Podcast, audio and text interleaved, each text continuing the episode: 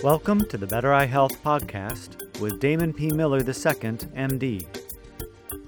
This particular podcast is an excerpt from the weekly conference calls.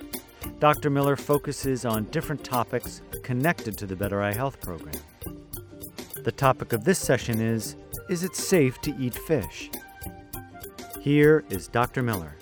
Fish is a complex issue because the oceans are so polluted, because fish are contaminated and they pick up a lot of heavy metals and things like that. The general rule is, though, eat fish lower down on the food chain. Toxins in the environment, toxins in the ocean, they get concentrated as you go further up the food chain.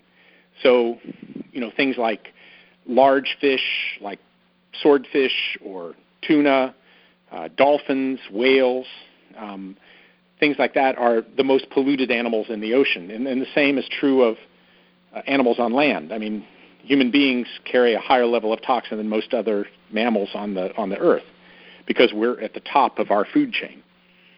So if you're going to eat fish, eat small fish. Fish have they're great nutrition. They have a lot of omega-3 fatty acids in them. That's good.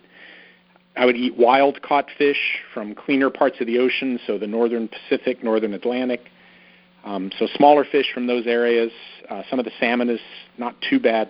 I would not eat fish every day, but I would not completely give up fish. And we'll come back to this question of fish in later talks. It's a worthy question, a worthy conversation, so we'll come back. But for now, I would not tell you to never eat fish again, but just do stick with wild-caught fish from cleaner parts of the world, smaller fish lower down in the food chain. So the fish oil that we use, Carlson, is from small fish. Tune in for more podcasts and other presentations. Go to www.bettereyehealth.com.